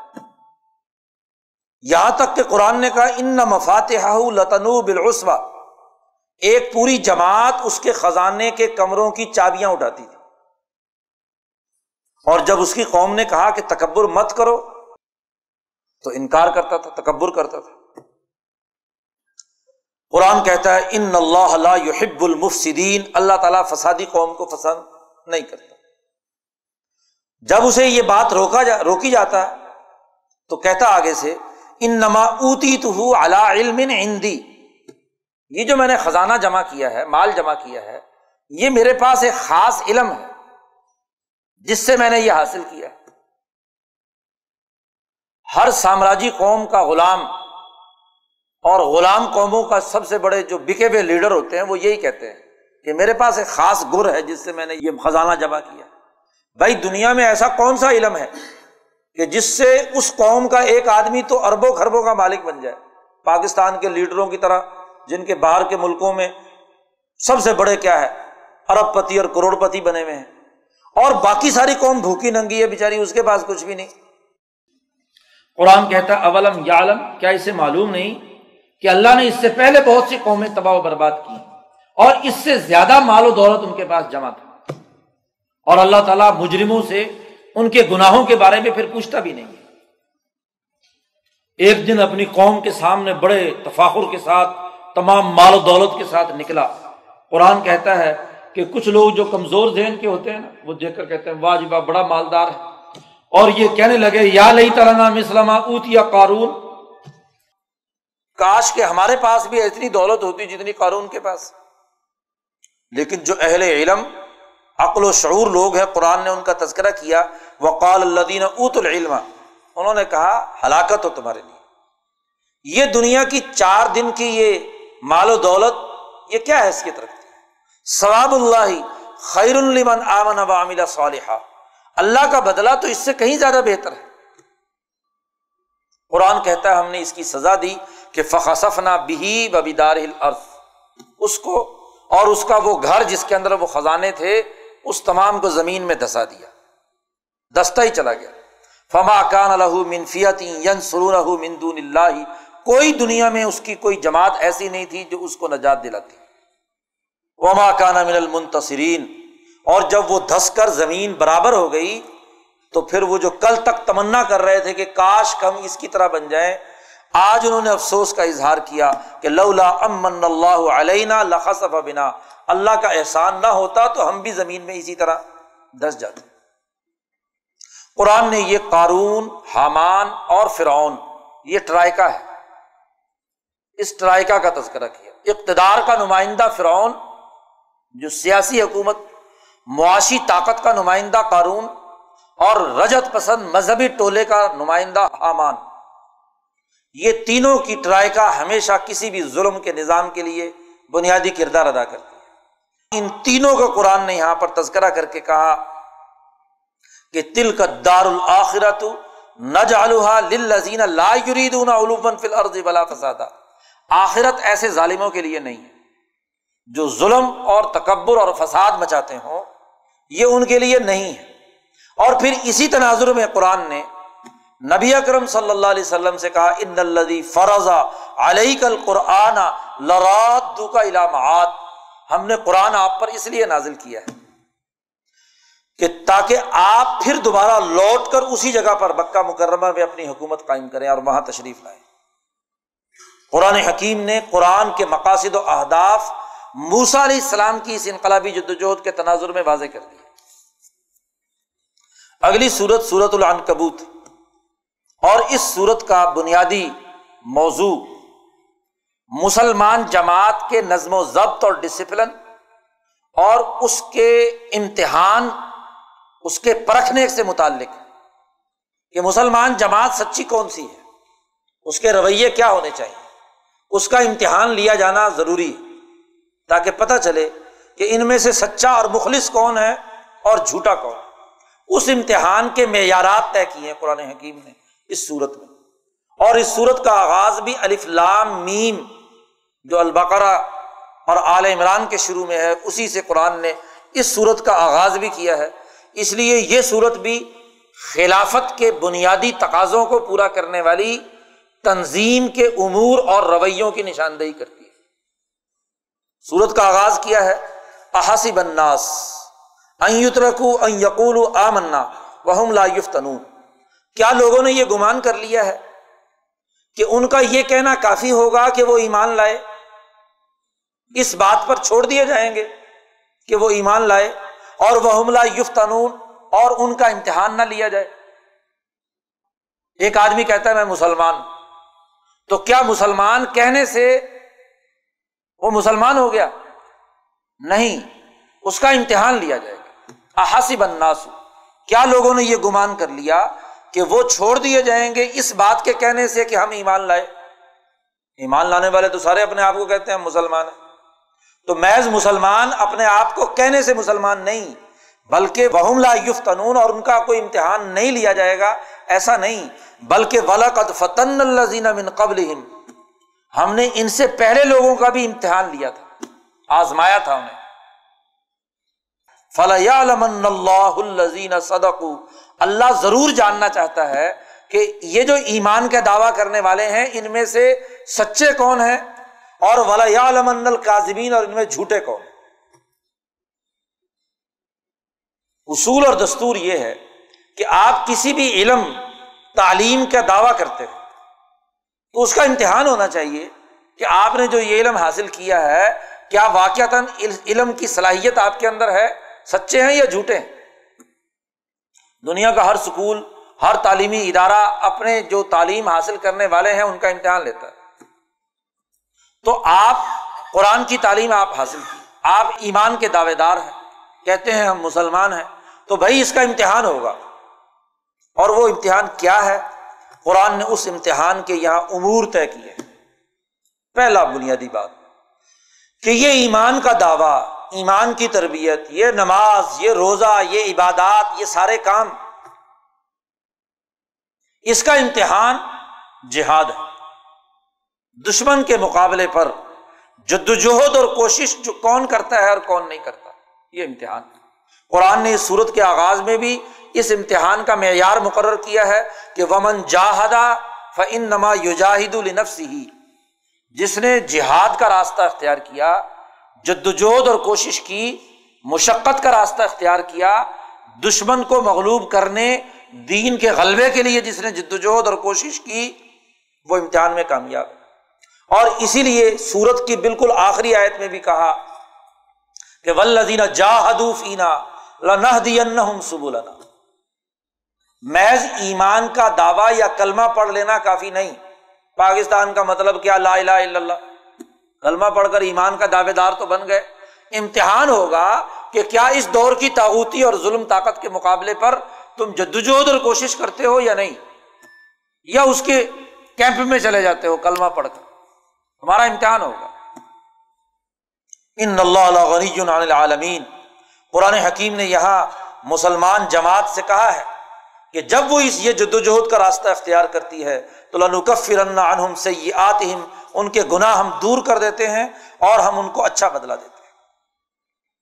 قرآن حکیم کہتا ہے، وَمِنَ النَّاسِ مَن يَقُولُ آمَنَّا بِاللَّهِ فَإِذَا أُوذِيَ فِي اللَّهِ جَعَلَ فِتْنَةَ النَّاسِ كَعَذَابِ اللَّهِ۔ لوگوں میں سے ایسے لوگ بھی ہیں جو کہتے ہیں ہم اللہ پر ایمان لائے۔ اور جب اللہ کے راستے میں کوئی تکلیف ہوتی ہے تو جالا فتنت الناس کا عذاب اللہ لوگوں کی طرف سے پہنچنے والی تکلیف کو ایسا سمجھتے ہیں جیسے اللہ کی طرف سے کوئی عذاب آ گیا۔ رونا پیٹنا شروع کر دیتے ہیں، اس کا مقابلہ اور مزاحمت، صبر و استقامت کے ساتھ جدوجہد کا راستہ اختیار نہیں کرتے۔ یاد رکھیے، یہاں قرآن نے جاہدہ کا لفظ استعمال کیا، یہ مکی صورت اور مکی صورت میں ابھی قتال فرض نہیں ہوا تھا۔ یہاں جہاد قتال کے معنی میں نہیں ہے۔ قتال کا حکم تو آیا ہے مدینہ منورہ میں، غزوہ بدر سے پہلے۔ یہاں جہاد، نظم و ضبط ڈسپلن صبر و استقامت یعنی وہ تمام امور جس میں اپنے دشمن کو دشمن سمجھ کر اس کے مقابلے پر نظم و ضبط اور ڈسپلن طاقت و قوت اکٹھا کرنے اور تربیت حاصل کرنے کے نقطۂ نظر سے جو جد وجہد اور کوشش کی جاتی ہے، اس کے معنی میں لیے استعمال ہوا ہے کہ لوگوں کی تکلیف کو ایسے سمجھتے ہیں جیسے اللہ کا عذاب ہے۔ تو شور شرابہ نہیں مچانا چاہیے۔ دشمن کی طرف سے کوئی ایزا یا تکلیف پہنچے تو مجاہدے کا راستہ اختیار کرنا چاہیے۔ والا انجا نسر ربی کا لقول انا کنہ محکم اگر کوئی امداد آ جائے، سہولت مل جائے، تو کہتے ہم تمہاری پارٹی میں ہیں۔ اور مصیبت آ جائے، تو فوراً مسلمانوں کی جماعت سے نکل کر ادھر ادھر چلے جاتے ہیں۔ انسان کا مصیبت اور مشقت کے وقت پتہ چلتا ہے۔ قرآن کہتا اللہ تعالیٰ جاننا چاہتا ہے کہ مومن کون ہے اور منافق کون ہے۔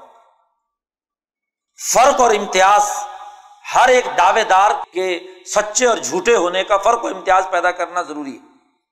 قرآن حکیم نے اس پر حضرت نو علیہ السلام کا واقعہ یہاں پر بیان کیا ہے۔ ولاقد ارسلنا نوحن علاقوں ہی کہ کیسے نو علیہ السلام نے ساڑھے نو سو سال لبی صفیم الفا صنعتن اللہ خمسین عامہ ایک ہزار سال تک، پچاس سال کم یعنی ساڑھے نو سو سال تک صبر و استقامت کے ساتھ جد وجہد کا راستہ اختیار کیا۔ یہ جہاد کا راستہ ہے، مجاہدے کا راستہ ہے۔ فاحد احمد طوفان وحم ظالمون۔ پھر ابراہیم علیہ السلام کا تذکرہ کیا کہ کیسے انہوں نے مجاہدات کیے، کیسے انہوں نے مشقت اور جد وجہد اور کوشش کی، مقابلہ اور مزاحمت کا عمل کیا۔ پھر لوت علیہ السلام کا قرآن نے یہاں پر تذکرہ کیا ہے کہ کیسے لوت علیہ السلام نے باوجود اتنی مصیبتوں اور مشقتوں کے انہوں نے مقابلہ کیا، پھر حضرت اسحاق اور یعقوب کا قرآن نے تذکرہ کیا ہے کہ ان کی جد وجہد اور کوشش کیا تھی۔ پھر شعیب علیہ السلام کا قرآن نے یہاں پر تذکرہ کیا ہے وحیلا مدینہ اقاہم شعیبہ وہ پورا قصہ بیان کیا ہے کہ کس طریقے سے انہوں نے مجاہدات کیے قوم عاد اور قوم سمود اور ان کے خلاف کام کرنے والے امبیا کا قرآن نے تذکرہ کیا ہے۔ پھر وہ قارون و فرعون و حامانہ ولقت جا موسا بالبینات۔ موسا علیہ السلام کا تذکرہ کیا ہے کہ ان تینوں کے مقابلے پہ کس طریقے سے انہوں نے جد وجہد اور کوشش کی۔ فق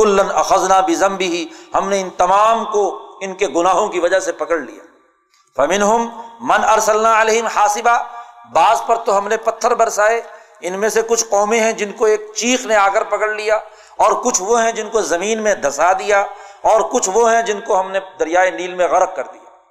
وما کان اللہ یزلم ولا کن کانو انفسا یزلمون اللہ نے ظلم نہیں کیا، یہ اپنے اوپر خود ظلم کرنے والے تھے۔ یہ ساری باتیں بیان کر کے قرآن نے کہا تل کل انسال نظر بحال الناس یہ مثالیں، یہ واقعات، یہ قصص ہم ان انسانوں کے سامنے کھول کر بیان کرتے ہیں، وما یا العالمون، لیکن سوائے وہ لوگ جو علم و شعور رکھتے ہیں، وہ اس سے عقل حاصل کرتے ہیں، ورنہ نہیں۔ قرآن کہتا خلق اللہ السماوات والارض بالحق۔ اللہ نے یہ آسمان و زمین حق کے ساتھ پیدا کیا ہے، اور اس میں نشانیاں ہیں مسلمانوں کے لیے۔ تو ان نشانیوں پر غور و فکر کر کے اپنے اندر اس جذبے کو بیدار کرے جو جد وجہد کا راستہ ہے۔ اب یہ صورت نصف اول آج ہم نے سماعت کی ہے، کل اس کا باقی حصہ پڑھیں گے اور اس پر گفتگو کریں گے۔